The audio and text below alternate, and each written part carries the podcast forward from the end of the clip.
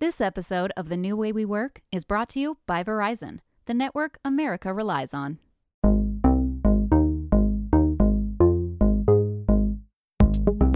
This is Secrets of the Most Productive People, a productivity podcast where we work smarter instead of harder and dissect exactly how to get it all done.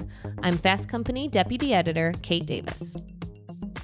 On today's episode, how to focus when it all gets to be too much. At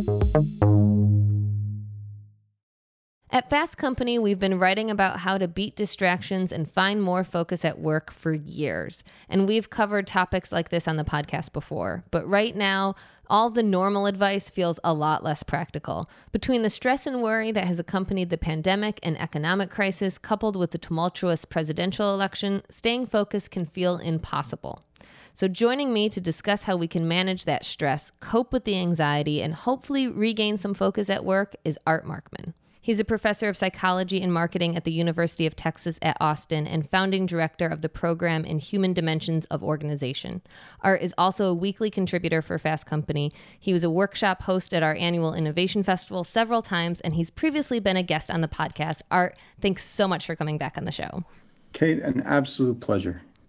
So, before we get to the solutions, I want to just kind of expand on how big this issue is. We are all dealing with the pandemic and the election that just happened and had so much stress in it, and the economic crisis. Can you quantify just how much stress can impact our ability to just get our regular work done? Yeah, so I think there's there's two different ways to to approach this, and really quickly, I want to make sure everybody understands what stress is. We've all experienced it, but we need to know where it comes from because that's going to influence how we get rid of it. So your motivational system, that that set of brain mechanisms that engages the goals you have with the world, has two modes. It has an approach mode where you go after some beautiful, wonderful, desirable outcome. And it has an avoidance mode, which is where you try to avoid some potential threat or catastrophe.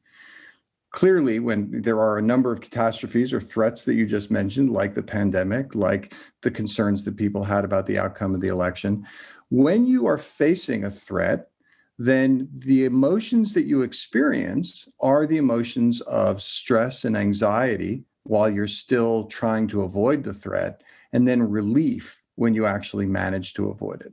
So, so that when you're experiencing stress, what that tells you is, is that you have engaged this kind of avoidance motivation. There's something out there that you're trying to avoid. Now, that's the first thing to say. The second thing to say is what's going on with your brain when you are in this kind of avoidance mode. Well, one of the things that happens when you experience stress is that you become very focused on the threat itself. You can actually begin to ruminate about it, which is to chew over your thoughts that relate to what it is that you're concerned about, which can be great for trying to plan uh, how to how to avoid it often you experience a decrease in what's called working memory capacity, which is the amount of information you can hold in mind. And so you become laser focused on a very small amount of information. And you also get energized, you know, because because threat is something that at least in, in many situations in our evolutionary past was something that required physical energy to escape. Now many of our threats are are more abstract or social and and even when we have something like a pandemic that's a physical threat it's not something you run away from necessarily. And so that response isn't necessarily the best one to have. But all of those things can get in the way of what we consider our work to be in the modern environment which tends to be sitting around and passing information back and forth between people. And that can really get in the way of our productivity that makes a lot of sense when you put it that way of a way t- that we deal with stress is avoidance because I think that that's kind of exactly your your instinct of like oh I'm I, I need I'm avoiding like and you're maybe not consciously doing it right? But that like I, just think of you know when we're recording this, this is um, just after the election results of last week of the week before, and I just think of how many times I kept refreshing that election map. It wasn't doing me any good, and there was a lot of other things I needed to be doing, but it was that it was kind of that what you're talking about that avoidance, right? Of like that's how stress was manif- yeah. manifesting itself. And I've I've got to pay attention mm-hmm. to it mm-hmm. because you know if you think about a real threat, you know if there was a if there was an, an a big animal outside your house, you'd want to know where it was. Heck, we even do that if you have a spider in the house. You know, you keep an eye on it until you can you know get rid of it. And and so when there's a threat, you want to keep paying attention to it in case it changes or moves but this was a very slow moving threat so you could you could refresh you know 12 times an hour uh, for uh, 100 hours before you actually got an outcome in some states and it's so hard you know when you say it that way too of like there's a spider in the house like you think of it like there's if there's a critter in the room that you're in try as you might to focus on something else you're going to keep like turning your eyes like where is it? Where is it? And you're doing that I, I suppose when when you have these other stressors like the pandemic stress, the election stress, the economic stress. It's like you can tell your mind to focus all you want and it keeps kind of turning to this other yeah. thing, right? Which which which again makes sense when there's a when there's a legitimate physical threat in the environment, but when you bring that response to bear on an economic threat, what, what are you going to do? You're just going to keep staring at the stock market mm-hmm. numbers, which as we're always reminded is not the economy, but mm-hmm. still. Um, so so I think it's you know we, we need to recognize that that in that environment in which there are uh, threats to us that that demand our attention in in a context in which they're very slow moving we're going to have to find strategies for doing something else and preferably doing something else that's ultimately more productive than doom scrolling yes. or or any of the other non-adaptive responses many of us picked up over the last several months. Oh, for sure. Well, you know, and and that's obviously, you know, we want to we want to focus on the solutions and you wrote recently in an article um, for Fast Company you broke down four different ways to deal with anxiety. And one of one of those that seems especially aptly, you know, what we're what we were just talking about is that stopping the cycle of rumination. Can you explain what that means and and how you can make that happen? Yeah, so again, this idea of rumination is I'm I'm thinking through things that are related to the, the, the potential threat out there which sometimes is a great idea when you're really trying to plan for what should i do. So for example if you have some stress before a job interview and it causes you to think through all the questions that an interviewer might ask you it's probably not a terrible thing to to go over those at least a little bit but in the context of the election, where there's probably nothing you can do about it, in the context of the pandemic, where there's probably nothing you can do about it, chewing over a bunch of anxiety producing thoughts isn't going to help you very much. So, in that situation, you can't just tell yourself, stop thinking about that. That's not the way the brain works. So, instead, you have to refocus yourself on something else. You have to create a different thought pattern in which you are engaged with some other thing. And so, one of the things you can do is to try to shift your attention to another task that is is one that would be more enjoyable to think about or more productive to think about. So to focus your efforts and your your motivation on on some other thing you mentioned too, like three different techniques and to mm-hmm. kind of reduce this anxiety. They were uh, decrease the energy. Um, I think you, you just mentioned kind of take some control and, and accentuate the positive. Are the, right. those are those are the, you know what you were just talking about? Is there a, a way, kind of a? Can you give some practical examples of how? I'm thinking of of people who are, you know, that maybe this is a personal example, who are flipping to social media all the time and doing that that doom scrolling. How do you stop yourself from doing that? Yeah. So so as I as you point out, there are there are these three different strategies. The first of which is to try and decrease the energy that you've got behind this. That's that's treating the symptom, not the cause, but but still can be effective. And that's where things like mindfulness techniques can come in. So if you've ever done any kind of controlled breathing or uh, other kinds of meditation. where those have their impact is that they calm you down. So, so the thing about deep breathing is that it, it really is incompatible with building up that kind of energy.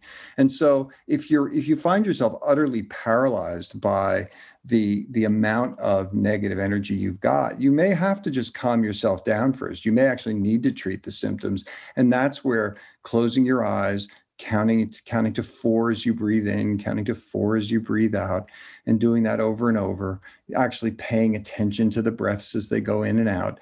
What that does is actually to calm that energy down and give you a chance to move on to the next thing Now, the, the the next piece of what you want to do is really to to to to, to focus on something else, to to not allow the environment to control what you're doing. So when you start doing things like doom scrolling, what you're doing is saying must find out what happened in the election, or must find out the latest numbers on uh, on the pandemic and and what you're doing then is allowing the the threat itself to control your behavior. And so instead you have to ask yourself what else could i be working on at the moment? What what are some of the things that i could do that would be more productive? And so going through that little to-do list and i i always recommend when i when people make to-do lists that that you that you build your to-do list based on uh, both the priority of things that need to get done as well as the amount of effort that would be required to actually complete some tasks.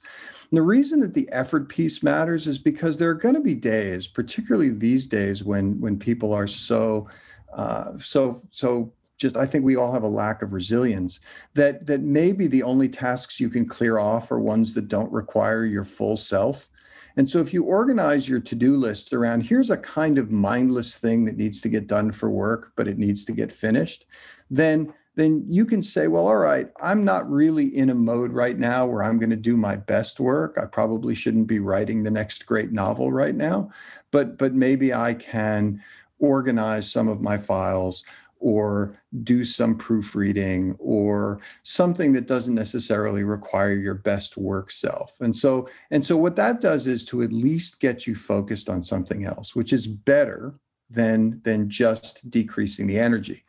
But the ideal thing you can do is to, to actually try to focus that motivational system on approach rather than avoidance. So, can you find some beautiful, wonderful, or desirable thing that you can engage with in order to shift yourself out of that axis of stress and relief and towards an axis axis of joy and satisfaction which is what you get when you complete some kind of approach goal so can you find something at work that is that you would be excited to complete Maybe it's having a conversation with a colleague that you've always enjoyed talking to. Maybe it is working on a project that you've been saving, but you know could have a really positive outcome. Really trying to do something. And, and frankly, you know, worst comes to worst, it might be engaging in an activity at home that, that you find joyful.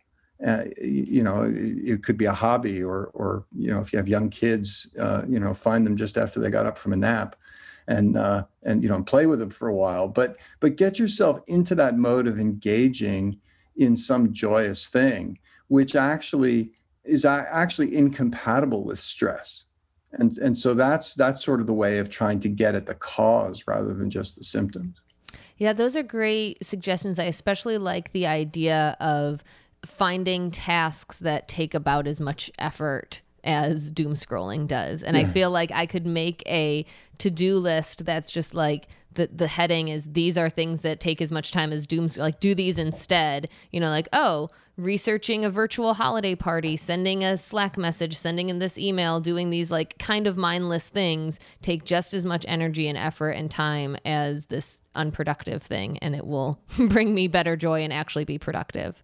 Yeah yeah that's right. So something that we have talked a lot about on the show and everybody has talked a lot about since march is remote work i think you know we're we're all on this you know, talking together right now are doing it. I think a lot of people listening right now are doing it. And it presents a ton of challenges. It can be really hard, you know, to compartmentalize the work life and the personal life, especially if you have kids at home, especially if you have another person working in your home, whatever your living situation is and it's horrible for focus right? How how can someone avoid this? How can you focus when like the distractions are not only internal and worry and stress and anxiety but actually external too? Yeah. Well one of the things that's really important i think is to cut yourself some slack you know i think i think one of the things that can happen is you start worrying about how you're not being as productive as you could be. And then that worry decreases some of that working memory capacity. And now you know you get a distraction from the outside and now you realize you're not being productive. And that feeds on itself in ways that that can really get in the way of doing anything. And i think we we just have to accept that most of us are going to be way less productive right now and the world will still turn on its axis that's really the you know an important thing to do. And i think the other you know another thing that's really important is again to to keep track of what you're doing and keep track of what you're accomplishing because the other thing that happens is you get to the end of the day and you know the days are running into each other because you're in the same environment all the time seeing the same people physically all the time. You're doing many of the same activities staring at the same screen. And and as a result at some point you you realize you have no idea what you've what you've accomplished. Because you know the, the human mind uses distinctiveness to help us get at particular memories of things. It's why, you know, if you have a favorite vacation spot, you can call up vivid memories of that vacation spot because it's a unique place, different from other places that you've been. But if you've spent almost every day the last six months in the same room, doing more or less the same kinds of activities, trying to remember what you did today versus yesterday versus last week versus in July is almost impossible. And so you may actually feel like you're less productive than you actually are, which means actually keeping a physical to-do list and checking you know checking things off of it so that at the end of the day or the end of the week you can look back and say oh look i actually got all of this stuff done is is a huge help and can make you feel a little bit better about the fact that you are not doing nearly as badly as you think you are. And we'll be right back after a quick break this episode of The New Way We Work is brought to you by Verizon, the network you can rely on for your phone and for your home internet. Find the plan that's right for you at verizon.com. I feel like a lot of people are feeling kind of overextended but underaccomplished.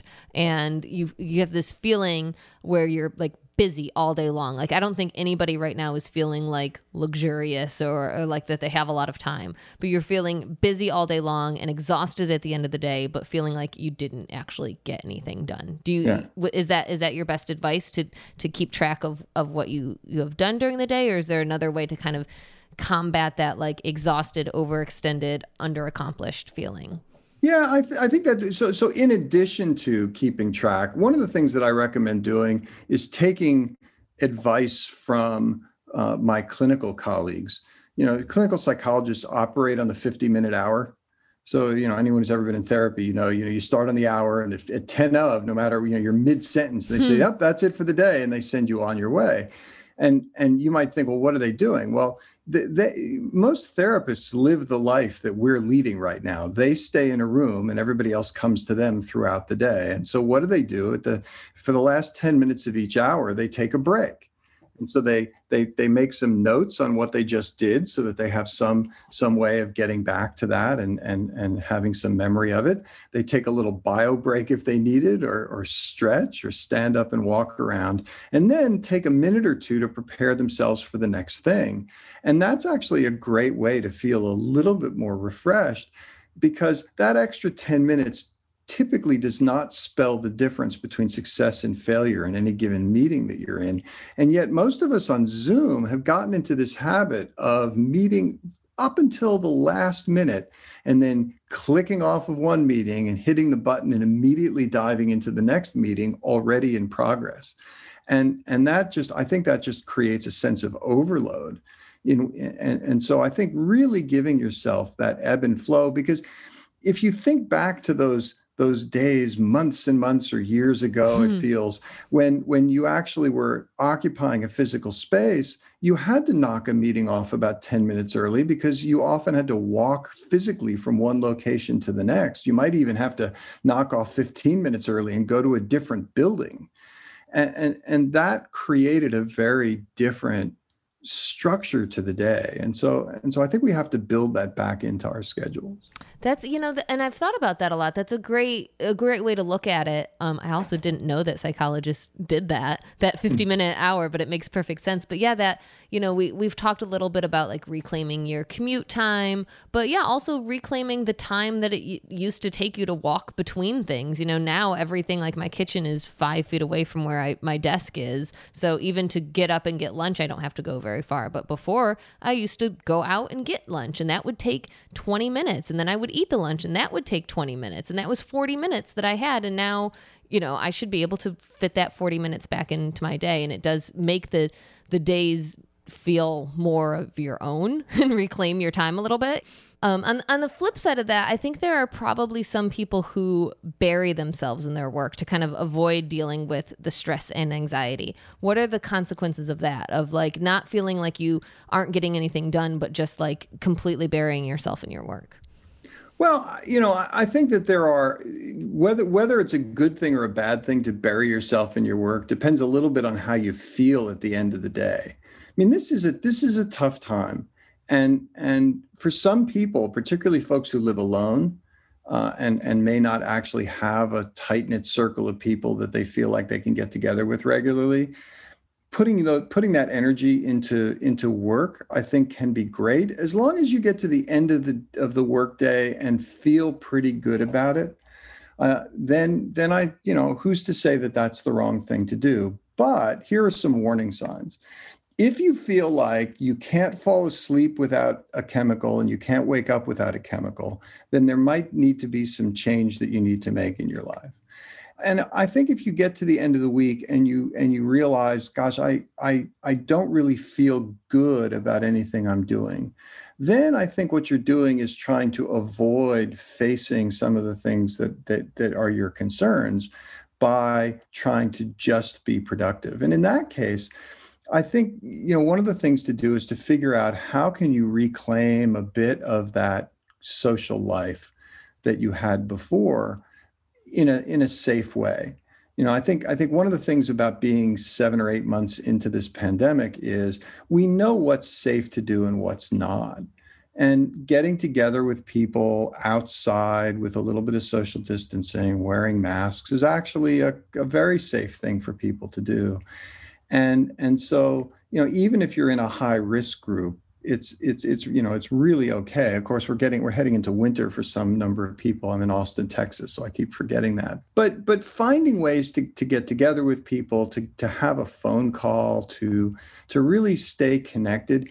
And in particular i think to stay connected with a small group of people over time because because the other thing that i think a lot of us are missing right now is is a cumulative narrative of life so, one of the things that happens normally is that there are stories that weave through your life. There are colleagues that you see, and you get to you get to watch them navigate some interesting bit of office politics or um, you know there are family members who are you know, who might you know you might have kids going to school and so you're you're keeping track of their activities and and so life has this narrative to it and I think that that narrative has broken a little bit for many of us. We and that's part of what makes every day feel the same.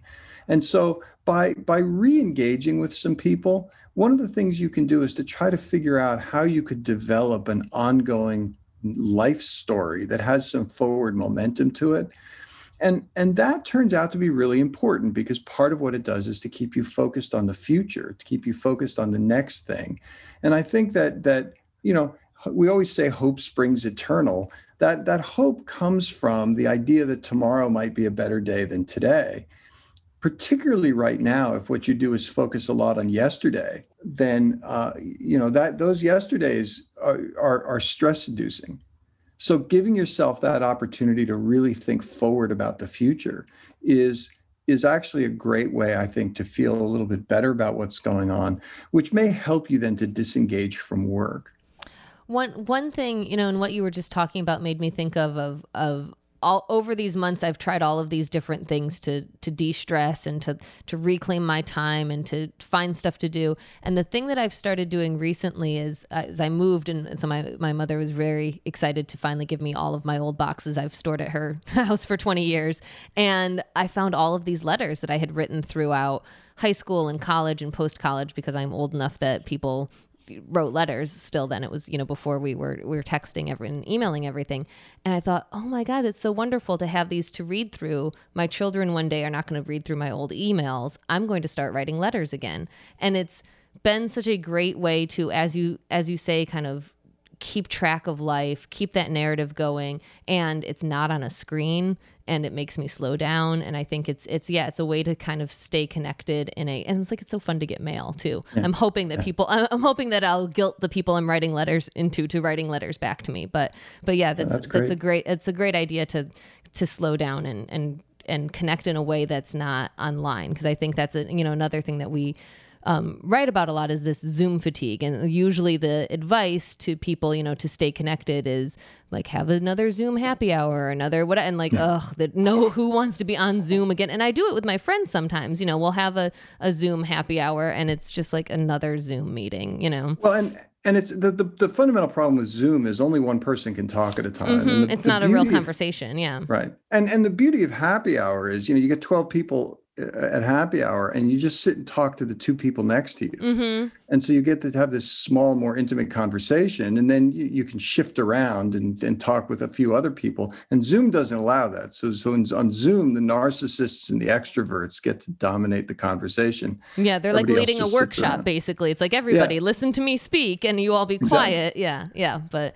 yeah and you know and that's part of what i like about the letter writing too is it is that more like intimate conversation. I've also had a couple of like epic phone calls with people, you know, like three hour phone conversations with people that I hadn't talked to in a long time. It's a, yeah. you know, the actual talking. But, uh, you know, and we, we've been talking about this a little bit, but work life, even after the pandemic is over, is likely never to be the same again. You know, for example, I'm going to be working remotely permanently. And I think a lot of people are, are probably going to be in that situation. What changes to the way that we manage our workflow, manage our stress, do you think would you like to or do you think will become more commonplace as we kind of figure out this new new normal or new next step or or, or new future so I think one of the most important things we have to do is to recognize the influence of our physical space on a tremendous amount of our motivation and our ability to engage and disengage. And so we were all thrown into work from home and and some people never really took the time to to to clean up their workspace after that and so they're still working in in a in a makeshift space. But to the extent that work from home becomes more the norm for people i think it's going to be really important to create dedicated spaces associated with that that you can go to and leave so that you can actually leave the office. Uh, and even if your commute is eight steps, it, it still matters. And, and if you don't have the physical space for it, I've been the thing I've been telling people is go out and get one of those artists' portfolio bags. Uh, and create a, a, a workspace in that, and then just zip it up at the end of the day and put it in a corner but but to get get rid of the physical space that is the reminder of work and and and then enter the physical space that is is your home life I think that's going to be incredibly important. I, I, think it's also going to be important for us to find ways to recreate some of the happenstance interactions that characterize being in a workplace. So, you know, I, I mean, I work at a university, and and so I, I, if I have to walk from one building to the next, I frequently see colleagues, and even just waving to them is a great thing often having the chance to stop and have a two minute conversation with someone I haven't seen for a while is great. During the pandemic, we're all working from home. None of those things are happening. And we have to find ways to recreate that. I think we have to create little lists of all the people we used to bump into and just just send them a quick note saying hi. Just just it's this is just me waving at you as if we were walking by on campus. But we're going to have to do that more often, in part because those people often serve as reminders of something you're trying to accomplish, something you're trying to do, or something you meant to tell somebody. I've had times where I've I've passed somebody in the hallway and then thought, oh, I actually need to reach back out to them to ask a question. And, and it, it helps to move a project forward because I because just having seen them, even if I didn't have a chance to stop them and have the conversation then, was a reminder that there was this this sort of goal in the background that I'd forgotten about. And, and none of that is going to happen when we're when we're working from uh, from home. I also think we're going to have to do a little bit better job of creating some social time at the front end of of meetings. So you know, small talk is actually really valuable. It helps to create that sense of trust among colleagues. And if it, we lose that, Zoom meetings just start and we get right down to business and I think we actually need to have a little bit of that conversation. And and I'm I'm sort of hopeful that we can find a user interface that allows you to, you know, just just lean over to to the person next to you in the Zoom room and have a quick conversation with them before the action starts because until we find a way to recreate some of those interactions, I think the the work from home experience is still going to feel very isolating. Yeah, I think you know as you were talking, I was thinking exactly that too of the of the best the times that I've felt the most connected to my colleagues over these last months have been the times that I've had that small talk in the beginning of a, a meeting. You know, like before everybody got there, or it was a, a one-on-one call and we just got off on a tangent on something. It was like, oh, we're human again, like we're people mm. again that used to see each other and talk to each other all the time. And and yeah, there is that missing step though of of the overhearing and the side conversation that we need to figure out still. And and and partly because Zoom creates this sense that every meeting has to be consequential and has to be productive. And there's a certain number of things you do just to create and maintain relationships. I mean, I you know, how what has what's it been six years now that I've been writing for for you guys at Fast Company? Yeah, yeah. I think and, uh, you and I have been working together for almost a decade now, eight years or is, so. Is yeah. that really? Jeez, yeah. I, okay, there you go. And and of course, we finally met because I happened to be in New York mm-hmm. and decided to pop down to the to to the to the Fast Company offices, mm-hmm. and and that. Um, you know those kinds of meetings i mean it wasn't like there was a specific plan we had like mm-hmm. leaving this meeting we intend to do here X, are action points and yeah yeah but but it it just it solidifies a a working relationship that that that then pays its dividends off into the future. And so much of what happens at work has that character to it. And and i think we're losing that. We're losing that that um, that time that we spend just making sure that we know enough people that when we actually do need to accomplish a particular thing that we feel like we have a team we could put together to do that. And i think you're right of, of thinking about productivity in a different way where it's not just here are the action points and we're going to meet and we're going to talk about them and we're going to figure out what they are. But it's you know when you talk about that relationship building and and the tangents and the conversations ideas come out of that. Like you learn stuff about people. You learn like maybe you'll go off on a tangent about and they'll tell you this story that then sparks something else, you know, later. I think, you know, I remember the, the, one of the times that you were in the office and we, you know, we talked about all sorts of different things and vegetarian restaurants and all sorts of different things. But I think we also ended up leaving that conversation with five story ideas.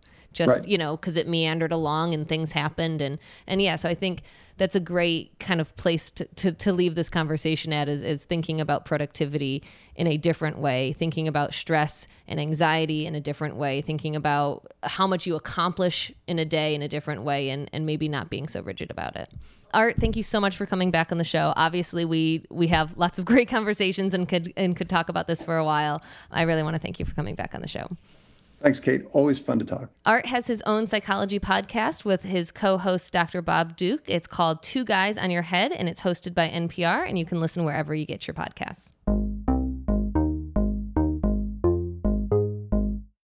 And that's all for this episode. Be sure to subscribe to Secrets of the Most Productive People wherever you listen. And if you liked this episode, leave us a rating and review on Apple Podcasts.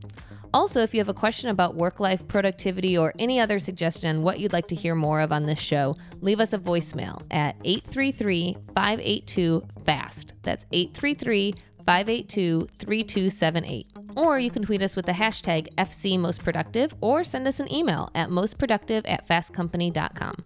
Secrets of the Most Productive People is produced by Joshua Christensen.